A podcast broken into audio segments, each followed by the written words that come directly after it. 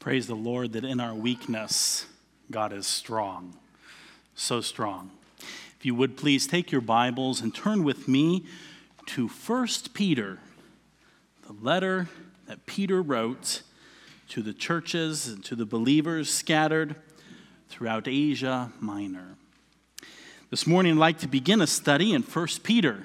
It's a book for um, over a year I have been off and on studying in and preparing for this time, and I'm excited to dive into it with all of you. It's a fascinating book, and it is a very relevant book. So often we look to the scriptures and we read it, then we look around in our own world, and there's often a disconnect. And this ought not to be. I've been challenged recently in the book of James where the question is asked Doth the scripture say in vain? And begun to ask myself that question more and more as I read different passages and different things in God's word to ask myself, Doth the scripture say in vain? And we know that's a rhetorical question, and the answer is, of course, it's not in vain. If it's in God's word and He recorded it, it was for a very specific and important reason and is very relevant to each and to every one of us. First Peter is a fascinating letter. There's some debate as to when exactly it was written. I'm actually curious amongst all of us here um, what dates your Bibles may identify. If you want to look at this page here, First Peter, typically up at the top or on the bottom of the page, you might have notated when this was written. I'm curious of those of you right now who have a study Bible, is there a date given? Is your Bible, does it have a date? How many of you have the date 8095? 8095. How many of you have the date 8095? How about 8094? 8093, 8092, 8091. Am I going the wrong direction? 8096. Okay, give me some numbers. 60, 63. What are the numbers? 60 to 64. All right. So you can see it's, it's, a, it's a debate as to when precisely um, this letter was written. Um, but we do know that it was in the 60s. Um, for a long time, I've looked at it as in the earlier 60s.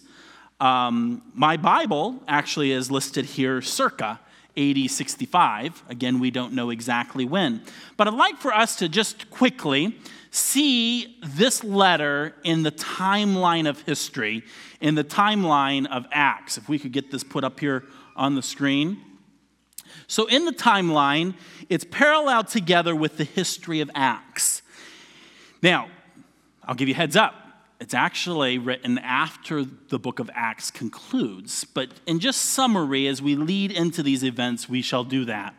Looking here at the first part of the, our timeline, we see the early apostolic ministry. It's bright in here this morning. All that snow is bouncing up on my screen. Can you all see that? Well, we'll do our best to go through this here. The red line over here is the ministry of Christ. The ministry of Christ.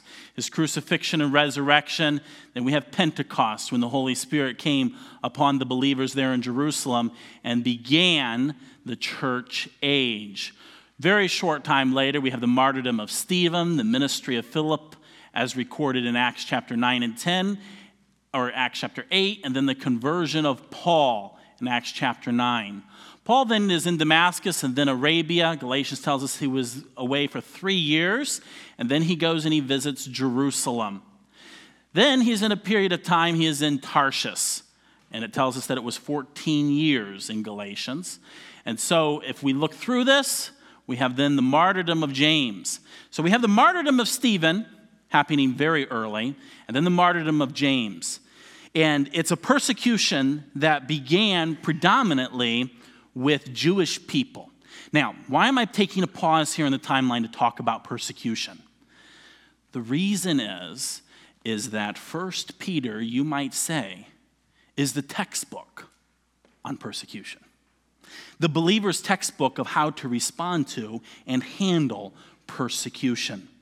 It's filled with so much And we'll get to that a little bit later. We had Stephen, who was martyred very early. A persecution began in Jerusalem. It forced the church, and some have said that it took persecution to force the church to scatter. Um, I think they stretched that maybe a little too far, but nonetheless, simultaneously, the church began to scatter. And as they scattered, they were accomplishing the Great Commission. They were going forth and following Christ's commands to preach the gospel to every creature. And so the gospel began to spread. In the time of Peter, God actually used Peter to specifically communicate to the predominantly Jewish church that the gospel was not just for the Jews, but was also for the Gentiles. But they began to scatter. And when the martyrdom of James took place, this was one of the first that was sanctioned by one of the civil authorities at the time, one of the civil authorities. For the most part, and as we continue on through this part, you'll see that Rome, especially, and those civil authorities connected with Rome were very favorable towards the Christian church. But there was a lot of persecution in those early years and continued for actually hundreds of years. So, just in flying through um, the ministry of Paul and coming to AD 47, we have Paul's first missionary journey, at which time, shortly thereafter, it's believed that he wrote the book of Galatians. The Holy Spirit inspired Paul to write the book of Galatians. So I'll give you a little bit of a heads up. Galatians is one of the very first letters that was written in the New Testament. First and Second Peter are one of some of the very last letters written in the New Testament next to um, Revelation. And so we see Galatians here very early, AD 49, following what's called the Jerusalem Council in Acts chapter 15. Then we have Paul's second missionary journey, where a majority of it was spent at Corinth.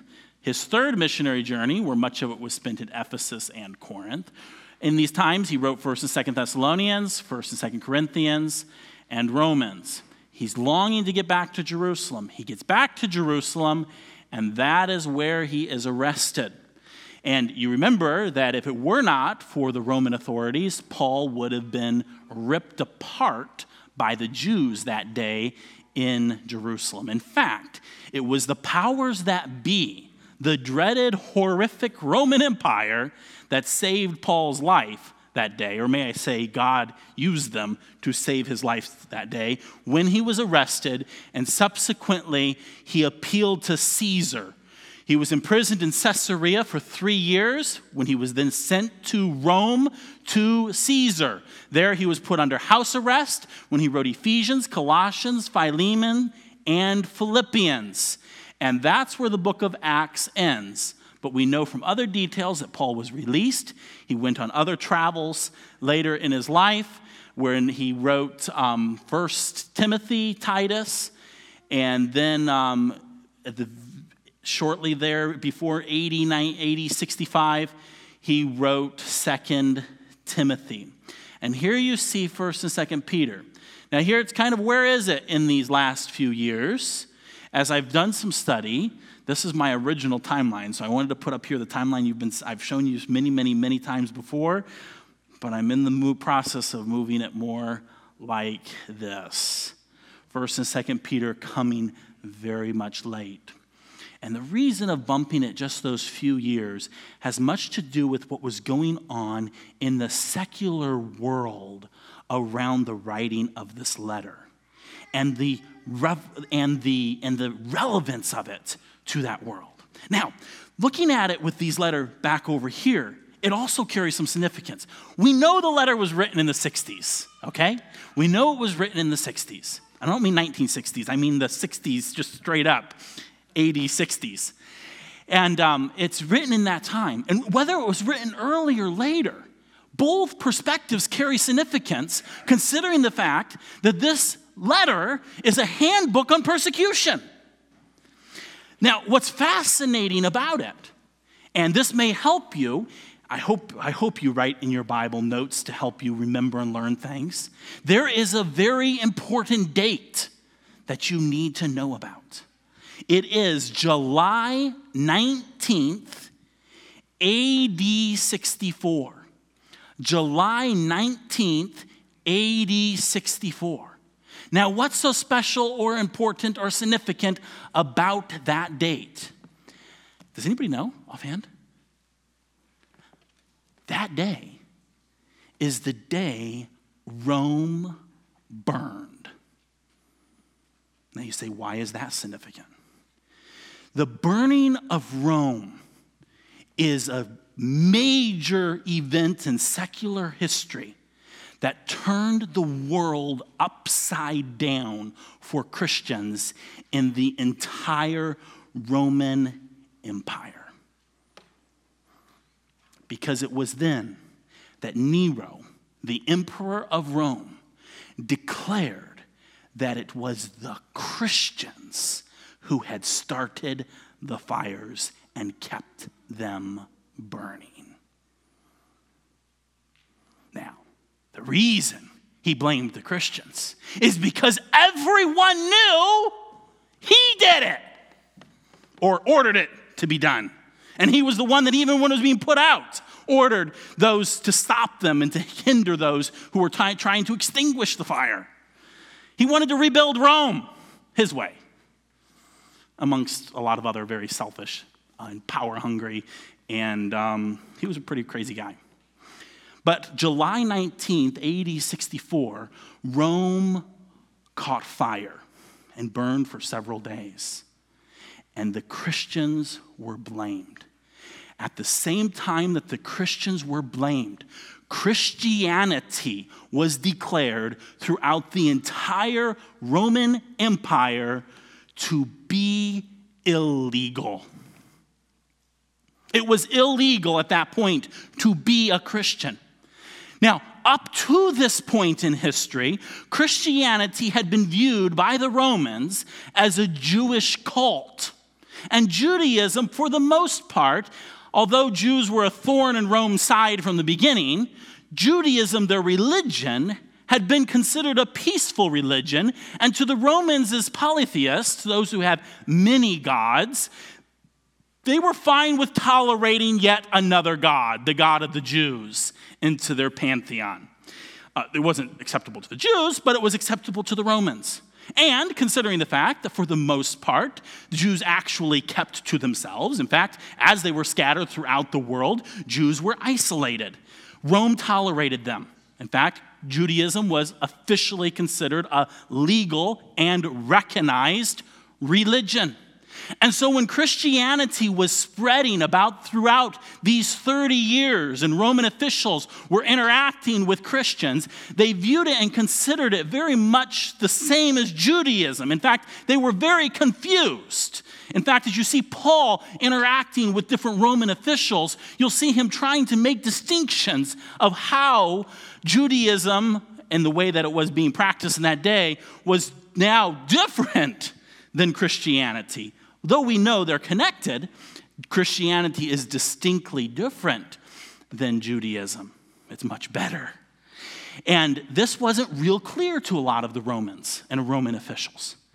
But in AD 64, it became very clear across the entire Roman Empire. Oh my, that's bad. Is that my issue or one of your guys' issues?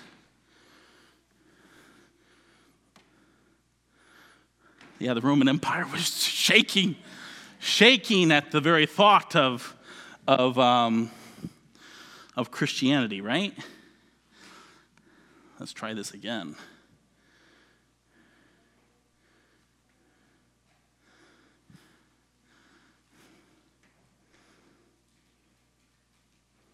You guys can work on this, please. I'll keep going. The Roman Empire was vast. It was big. Now it's up there, okay? And here you can see the different color coding is showing how the Roman Empire and what years is spread and how it spread and so forth. We're really coming here to one of the greatest extents of the Roman Empire and its greatest power. And so now in this entire region, um, pretty much everything you see here on this map, after the fire at Rome, is now Christianity is illegal. It's against the law. And it resulted in a horrific persecution of Christians across the world. And so now, when we consider the date, whether or not First Peter was written right after this persecution, and there might be some significance in the fact that it happened before this major event, meaning God knew this major event was coming. God inspired Peter to write this book, preparing them for what was to come. But either way you look at it, it's coming within a few years of major persecution worldwide connecting to the Roman Empire. And Paul wrote it. So if we look here at 1 Peter chapter 1 verse 1, it says this. Did I say Paul wrote it? Peter wrote it. Peter, an apostle of Jesus Christ, to the strangers scattered throughout Pontus, Galatia, Cappadocia, Asia, and Bithynia. Peter, an apostle of Jesus Christ. Who was Peter? You remember him? I've really struggled whether or not we should take and just pause in the book and spend a few weeks and go back and thoroughly review the life of Peter. I'm undecided still whether or not we're going to do that because it's valuable. We're going to have to go back many times into the life of Peter because it will help us to understand certain aspects that we find here in this letter. Peter was a fisherman, Peter was one that Jesus called to be his disciple. Peter was the outspoken one, he was the one who said it the way it was. Peter was a man who was perceived by many to be ignorant which is the reason why there's a lot of debate as to the legitimacy of this letter. Many argue that this is a letter that ought to be included in the Bible, but Peter couldn't have written it. Well, let me give you a very simple answer to that questions of apologetics on this point here. If Peter didn't write it, then the book is a fraud because it says Peter wrote it. Many, many times in some of these issues of higher criticism, there's a lot of debates that are answered very simply by just reading the very first verse.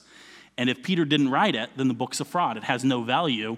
It would be a complete fraud. And so it's important to recognize here that when it says Peter wrote it, Peter wrote it.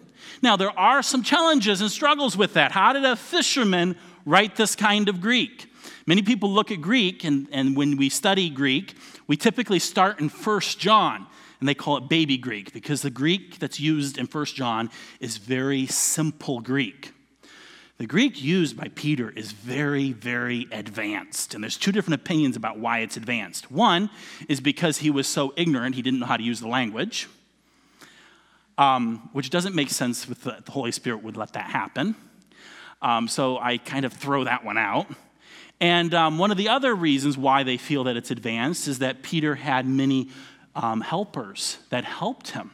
In fact, some of the people mentioned in this book, we got the first guy mentioned in the first word of the book is Peter.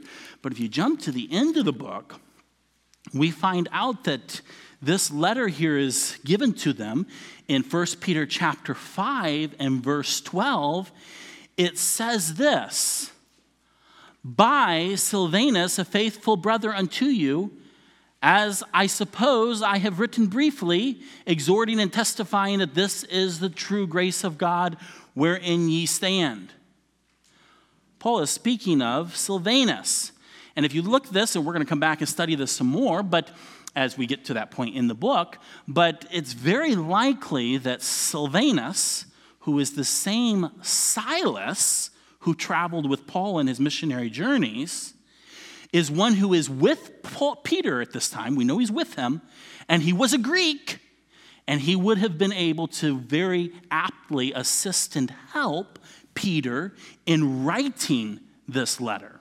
whether he was one who helped to transcribe it, whether he's one who was participating, but it's very fascinating at how it, this recognition is made that this is written by Silvanus, and he's, he's written briefly. Now, some have said, well, the letter is a brief letter when you compare it, you know, to Romans or 1 Corinthians, and it is a brief letter, but it's also very likely that what was actually written in Peter's very own hand was just these last few verses here at the very end, and that Peter, right next to Silvanus, had where Silvanus was the guy who primarily was the the penmanship guy, you might say, and also potentially the language editor expert that helped him through this.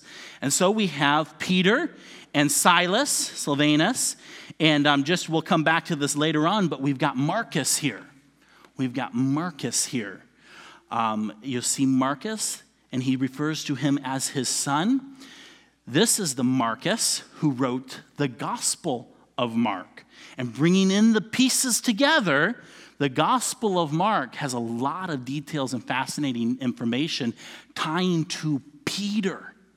And many believe in studying the Gospel of Mark that Mark, also known as John Mark, had very closely associated himself with Peter, and a lot of the details that John Mark himself had not witnessed in person, he would have gotten not only through the inspiration of the Holy Spirit, but in communion and fellowship with Peter.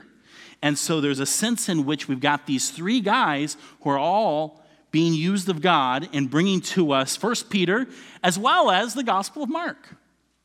And so we've got these this team of Peter and Silas and John Mark, but that's not all. I'm, I'm to I'm to jump a little bit ahead.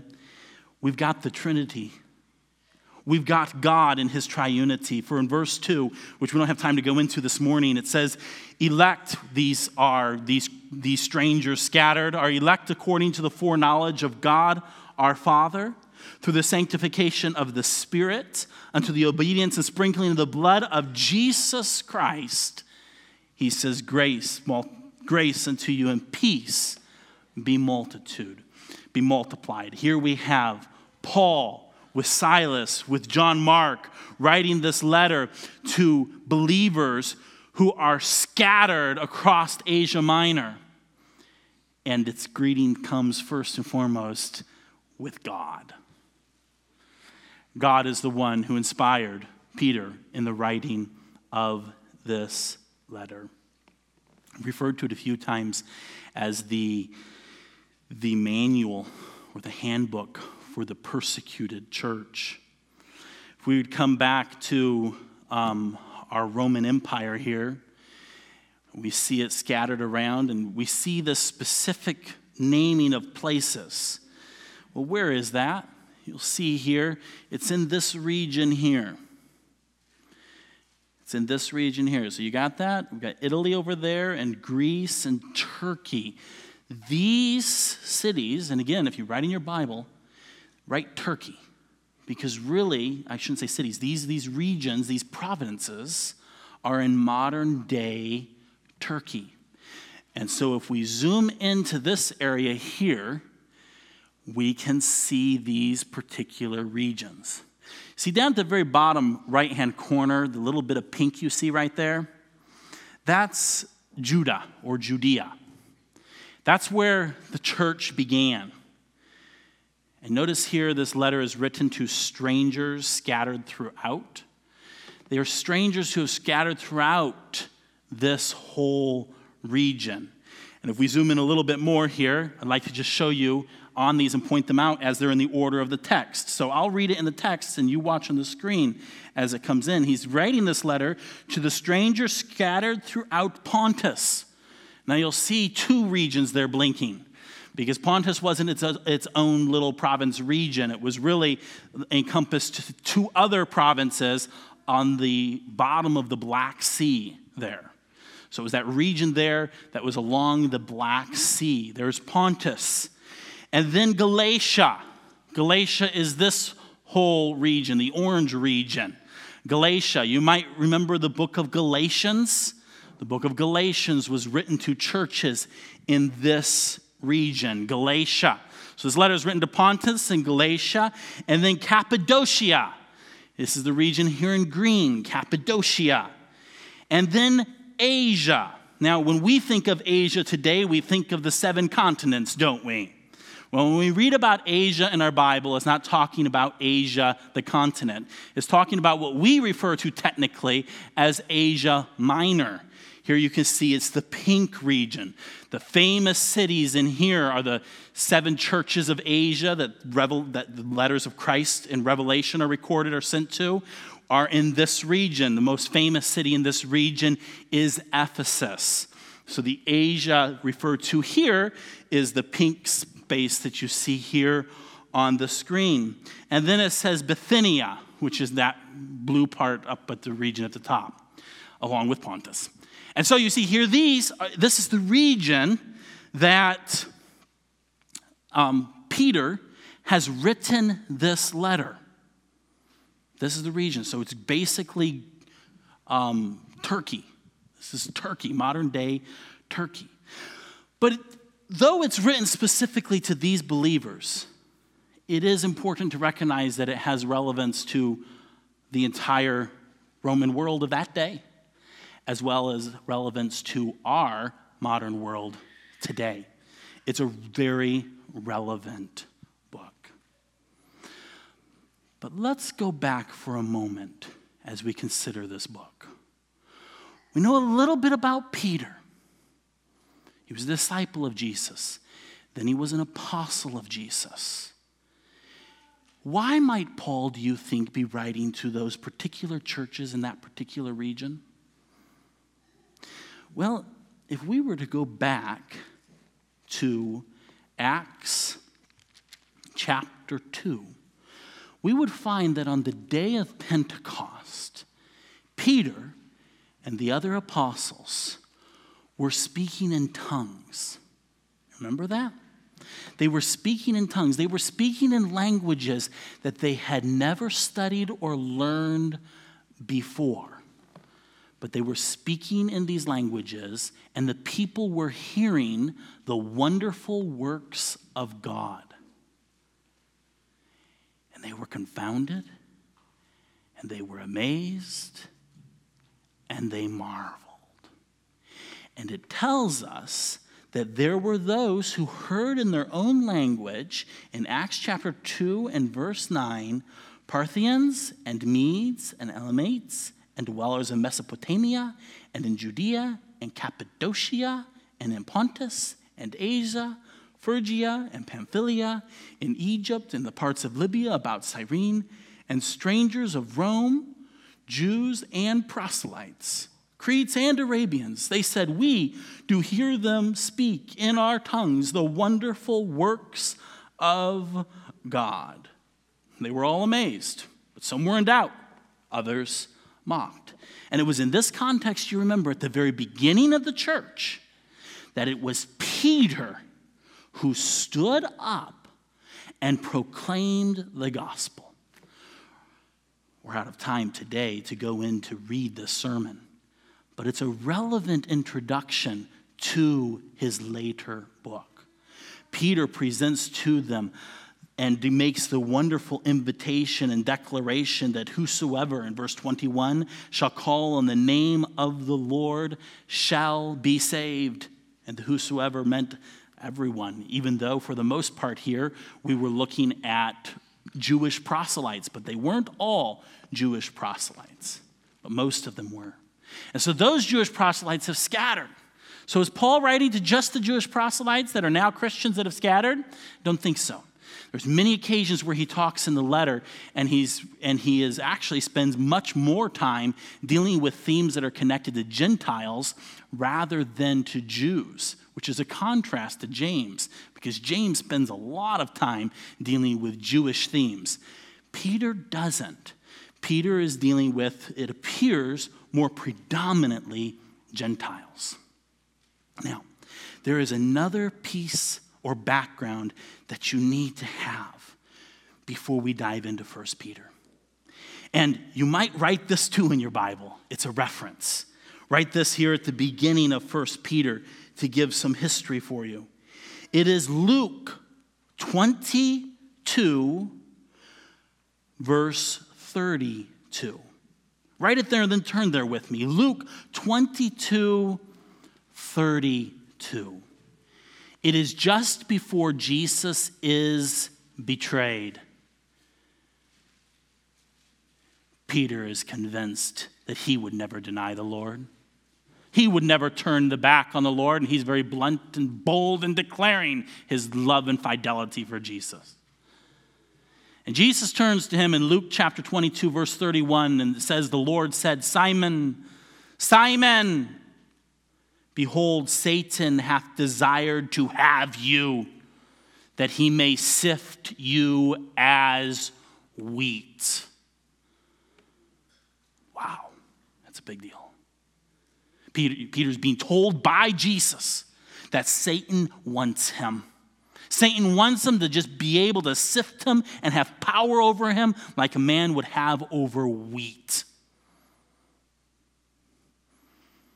Good thing Pete Jesus didn't stop there.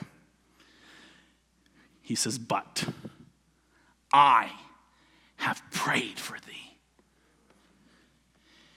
that thy faith fail not.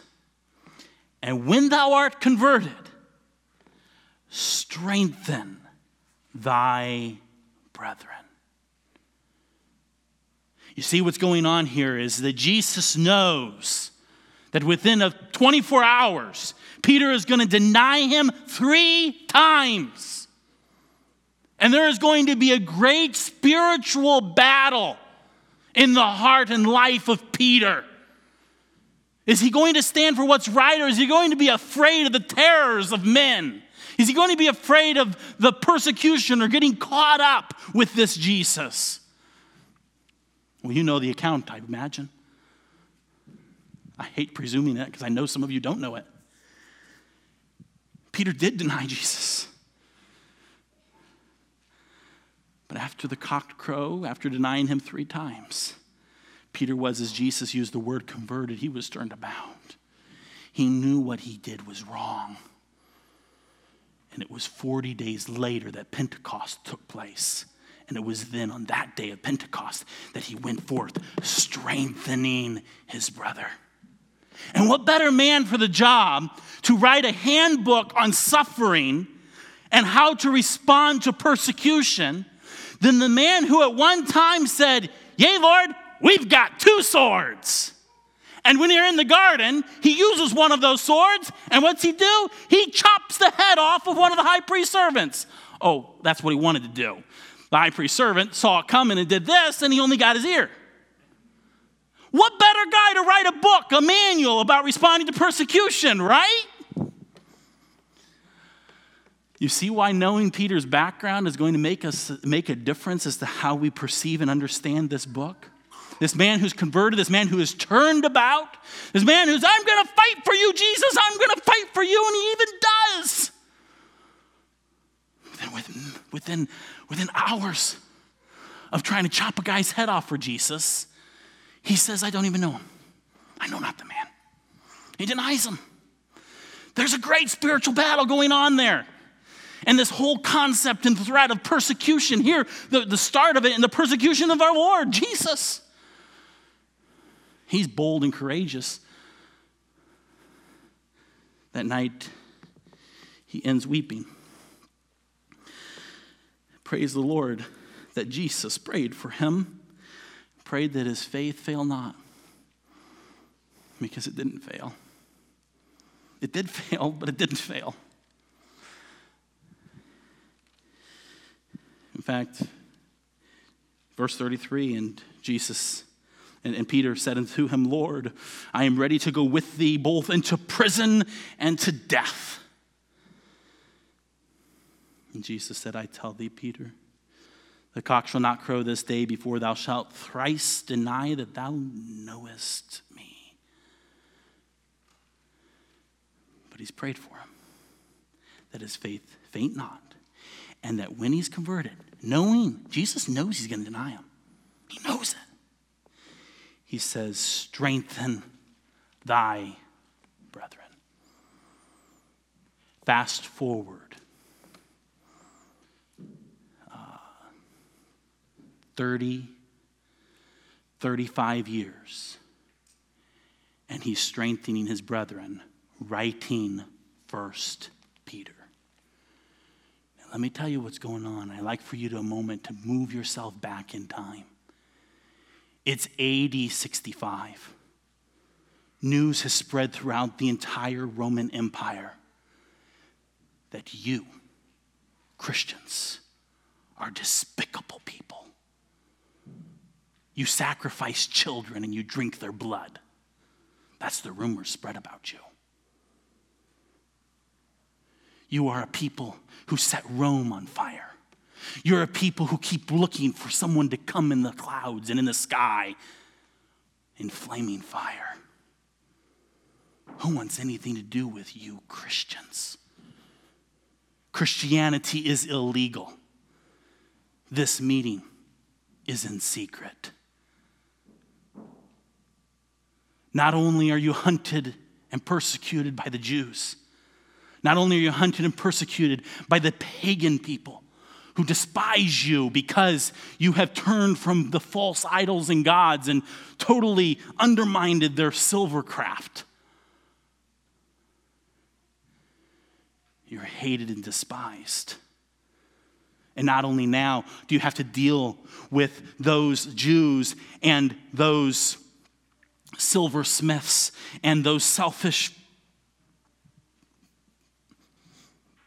selfish, godless, petty rulers.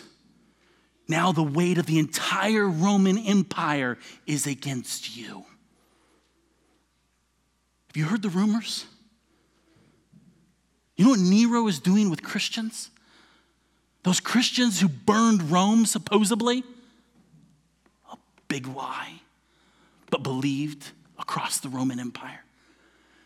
He takes Christians, he puts them on crosses, he covers them with tar, and then he puts them in his garden and burns them alive, lighting up his gardens. This is Nero. This is the emperor. He takes Christians and he takes the skins of dead animals and he wraps them of, of freshly skins of dead animals and wraps them around Christians. Lets them loose in his garden and then lets the dogs loose. And the dogs tear the Christians to pieces and they smell the blood of the dead animal. These are the kinds of persecutions that are taking place in Rome. And the news is spreading. The news is coming to your ears. You're hearing of these fiery trials. There's evidence. I don't have time to go into all of them this morning. That there were great persecutions even taking place here in Asia Minor, this region at this time. And here, imagine with me, you have perhaps had loved ones who have been massacred. You have heard these rumors coming from the capital of the empire, Rome. And one day, Silvanus comes to town. Silas comes to town. And he's carrying with him this letter. And we've gathered together in fear, knowing not what might interrupt our meeting Silvanus stands up and he reads. Follow with me. Taking that perspective, that scene, that scenario, and putting yourself into that historical context. Let's read this letter as Silvanus would have read it to them. Peter, apostle of Jesus Christ to the strangers scattered throughout Pontus, Galatia, Cappadocia, Asia, and Bithynia. Those aren't strange foreign names on a map. That's your home. And he's referring to you as a stranger. Do you feel like a stranger in this land? A land where Christianity is illegal and against the law. The word is translated over in chapter 2, verse 11, as pilgrims. He's telling you right at the beginning, dearly beloved, you don't belong here. This isn't your home. Don't get comfortable. You are strangers. But not only strangers, in this world, you're strangers. As soon as he identifies them as strangers, look how he changes. Elect, according to the foreknowledge of God the Father, through sanctification of the Spirit, unto obedience and sprinkling of the blood of Jesus Christ. Grace unto you and peace be multiplied. Remember where you're at. You're illegal. You're being hunted. You're being persecuted. Peace be multiplied. Blessed be the God and Father of our Lord Jesus Christ, who according to his abundant mercy hath begotten us again unto a lively hope by the resurrection of Jesus Christ from the dead to an inheritance incorruptible and undefiled, and that fadeth not away, reserved in heaven for you, who are kept by the power of God through faith unto salvation, ready to be revealed in the last time, wherein ye greatly rejoice. Though now for a season, if need be, ye are in heaviness through manifold temptations that the trial of your faith, being much more precious than of gold that perisheth, though it be tried with fire, might be found unto the praise and honor and glory at the appearing of Jesus Christ, whom having not seen, ye love, in whom, though now ye see him not, yet believing, ye rejoice with joy unspeakable and full of glory receiving the end of your faith, even the salvation of your souls, of which salvation the prophets have inquired and searched diligently, who prophesied of the grace that should come unto you. Searching what or what manner of time? The Spirit of Christ, which was in them, did signify, when it testified beforehand the sufferings of Christ and the glory that should follow. Unto whom it was revealed that not unto themselves, but Unto us they did minister the things which are now reported unto you by them which have preached the gospel.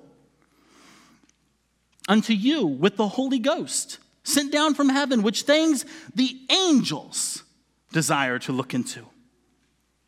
Wherefore, gird up the loins of your mind, be sober, and hope to the end for the grace that is to be brought unto you at the revelation of Jesus Christ.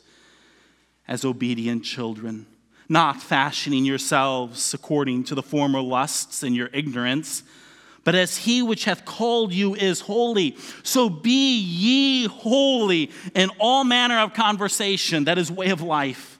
Because it is written, Be ye holy, for I am holy. And if ye call on the Father, who without respect of persons judgeth according to every man's work, pass the time of your sojourning here in fear.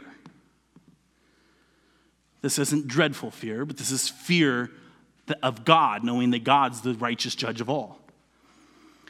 For as much as ye know that ye were not redeemed with corruptible things as silver and gold, from your vain conversation received by tradition from your fathers, but with the precious blood of Christ, as of a lamb without blemish and without spot, who verily was foreordained before the foundation of the world, but was manifest in these last times for you.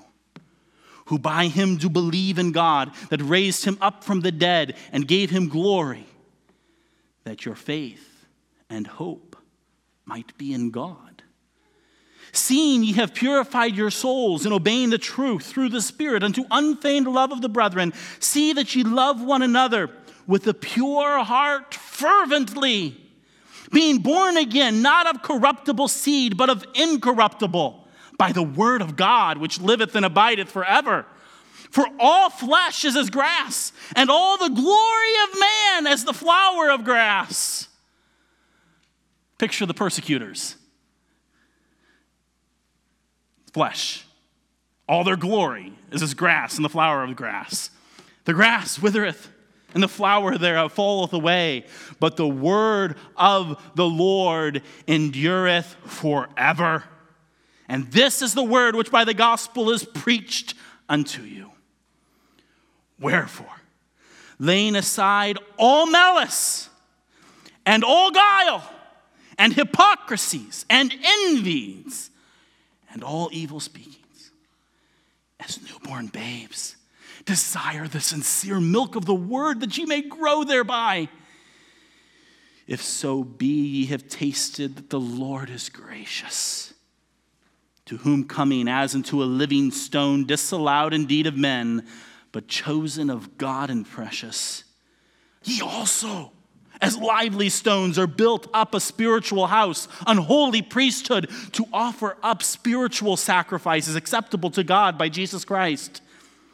Wherefore also it is contained in the scripture Behold, I lay in Zion a chief cornerstone, elect, precious, and he that believeth on him shall not be confounded. Unto you, therefore, which believe, he is precious. But unto them which be disobedient, the stone which the builders disallowed, the same is made the head of the corner, and a stone of stumbling, and a rock of offense, even to them which stumble at the word, being disobedient, whereunto also they were appointed. But ye are a chosen generation a royal priesthood, an holy nation, a peculiar people, that ye should show forth the praises of him who hath called you out of darkness into his marvelous light, which in time past were not a people, but are now the people of God, which had not obtained mercy, but now have obtained mercy. Dearly beloved, I beseech you, as strangers and pilgrims, Abstain from fleshly lust which war against the soul. Having your conversation, way of life, honest among the Gentiles, that whereas they speak against you as evildoers, they may, by your good works, which they shall behold, glorify God in the day of visitation. Remember the speak evil of you as evildoers? Remember the you kill children and drink their blood? That's the rumor going around. Have your conversation honest among the Gentiles, that whereas they speak evil against you as evildoers, they may by your good works, which they shall behold, glorify God in the day of visitation. Submit yourselves to every ordinance of man for the Lord's sake, whether it be to the king as supreme.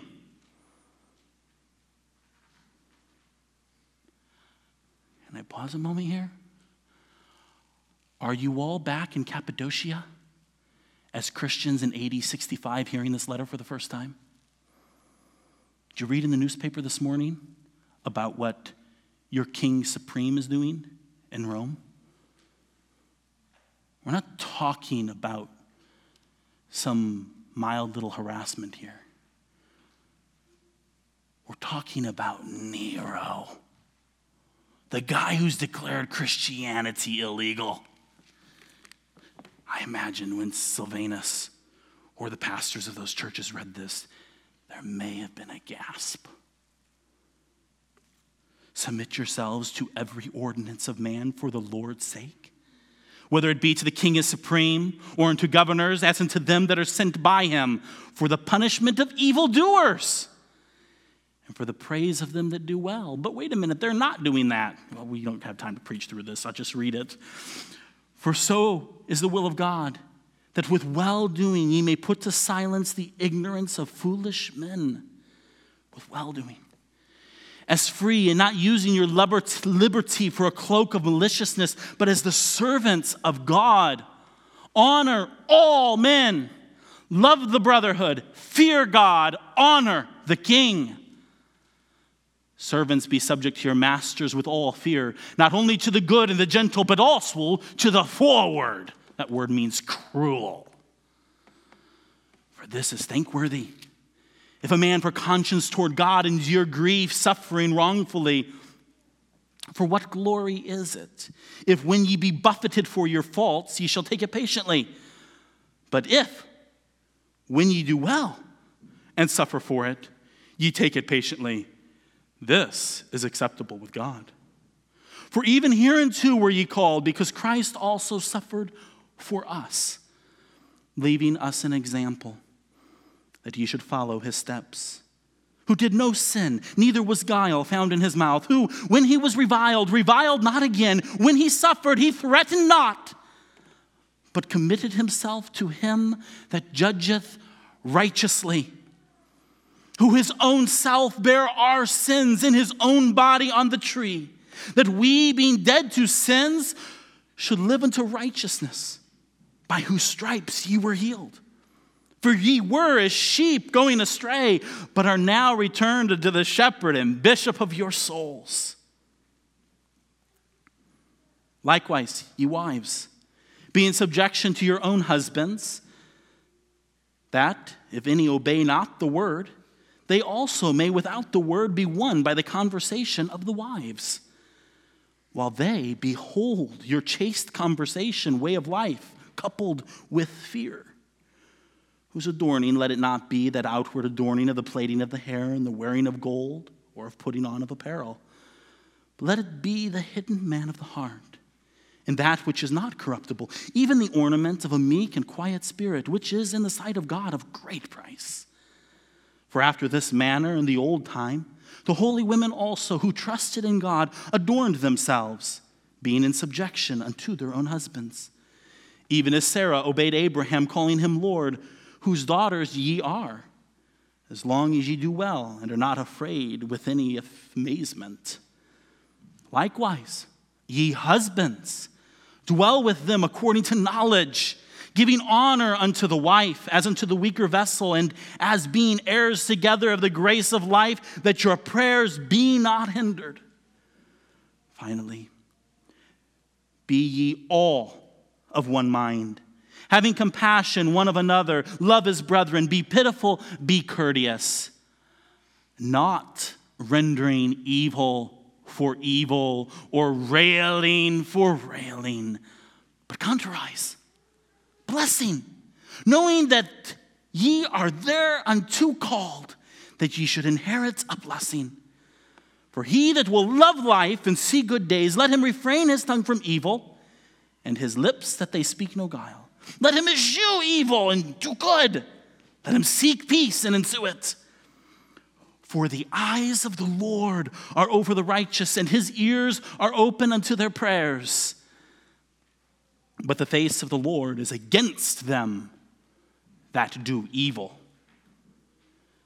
And who is he that will harm you if ye be followers of that which is good?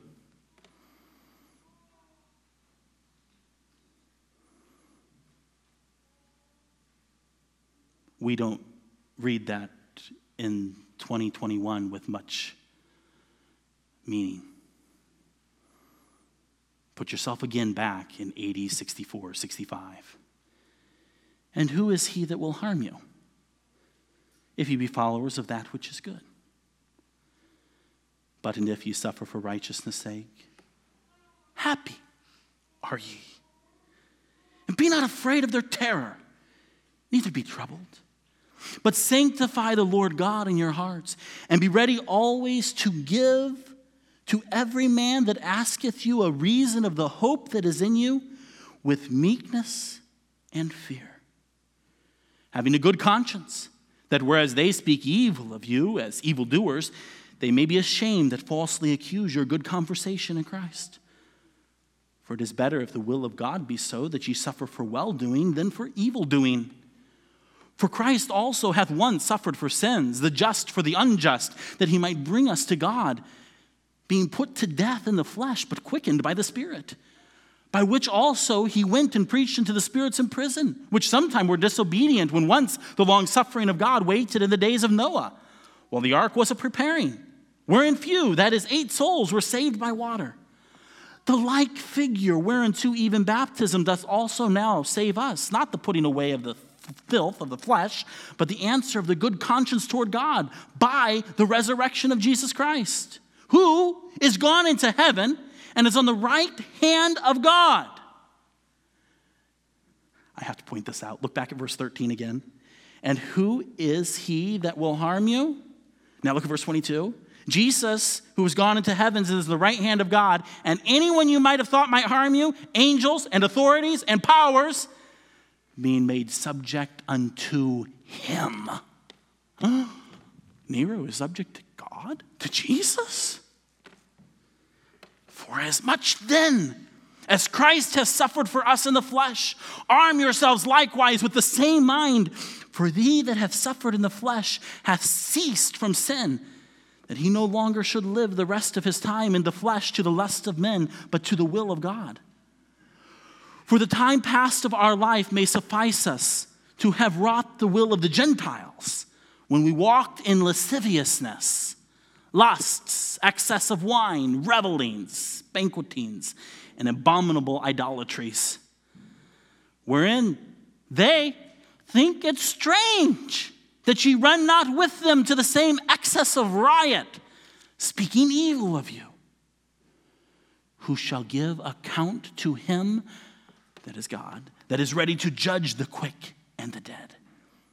For for this cause was the gospel preached unto them that are dead, that they might be judged according to men in the flesh, but live according to God in the spirit. But the end of all things is at hand. Be ye therefore sober and watch unto prayer. And above all things, have fervent charity among yourselves, for charity shall cover the multitude of sins. Use hospitality one to another without grudging. As every man hath received the gift, even so minister the same one to another as good stewards of the manifold grace of God. If any man speak, let him speak as the oracles of God. If any man minister, let him do it as the ability which God giveth, that God in all things may be glorified through Jesus Christ, to whom be praise and dominion forever and ever. Amen. Beloved, think it not strange concerning the fiery trial which is to try you, as though some strange thing happened unto you but rejoice. Inasmuch as ye are partakers of Christ's suffering, that when his glory shall be revealed, ye may be glad also with exceeding joy. If ye be reproached for the name of Christ, happy are ye, for the Spirit of glory and of God resteth upon you. On your part, he is evil spoken of, but on your part, he is glorified. But let none of you suffer as a murderer, or as a thief, or as an evildoer, or as a busybody in other men's business or matters. Yet, if any man suffer as a Christian, let him not be ashamed, but let him glorify God on this behalf. For the time is come that judgment must begin at the house of God. And if it first begin at us, what shall the end be of them that obey not the gospel of God? And if the righteous scarcely be saved, where shall the ungodly and the sinner appear? Wherefore, let them that suffer according to the will of God commit the keeping of their souls to Him in well doing, as unto a faithful Creator.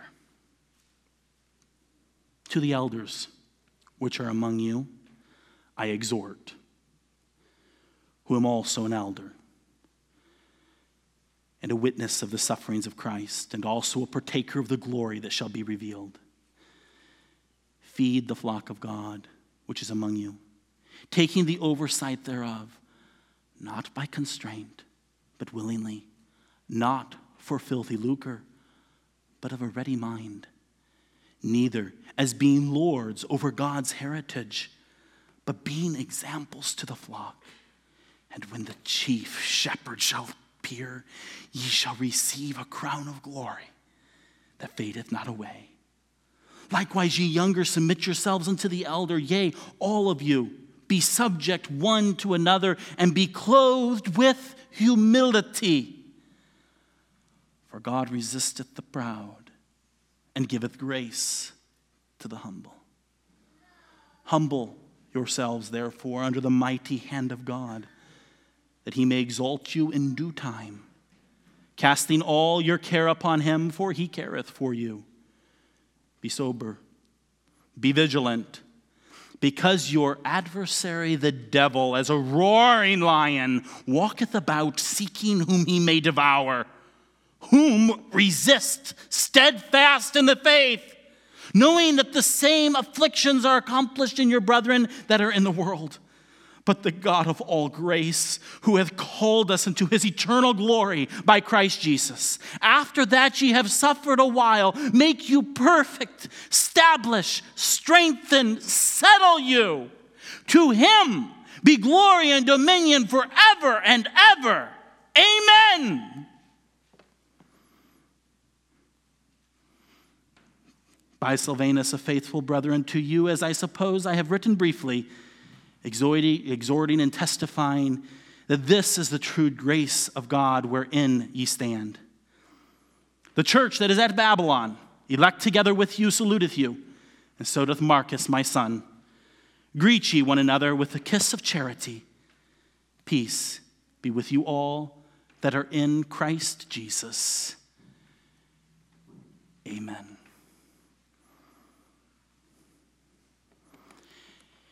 Now I wonder what was taking place in that room that day when this letter was read at Ephesus. Or in Laodicea. Or in any of the churches there in Asia Minor. The rumors of persecution, the threat of persecution the enduring of persecution. And this letter comes. Do you think it changed people's perspective? Does it change yours? We're not meeting in secret. Oh, we hear rumors of persecution. I don't want to belittle it. I believe persecution is destined in America. We see so much sign of it.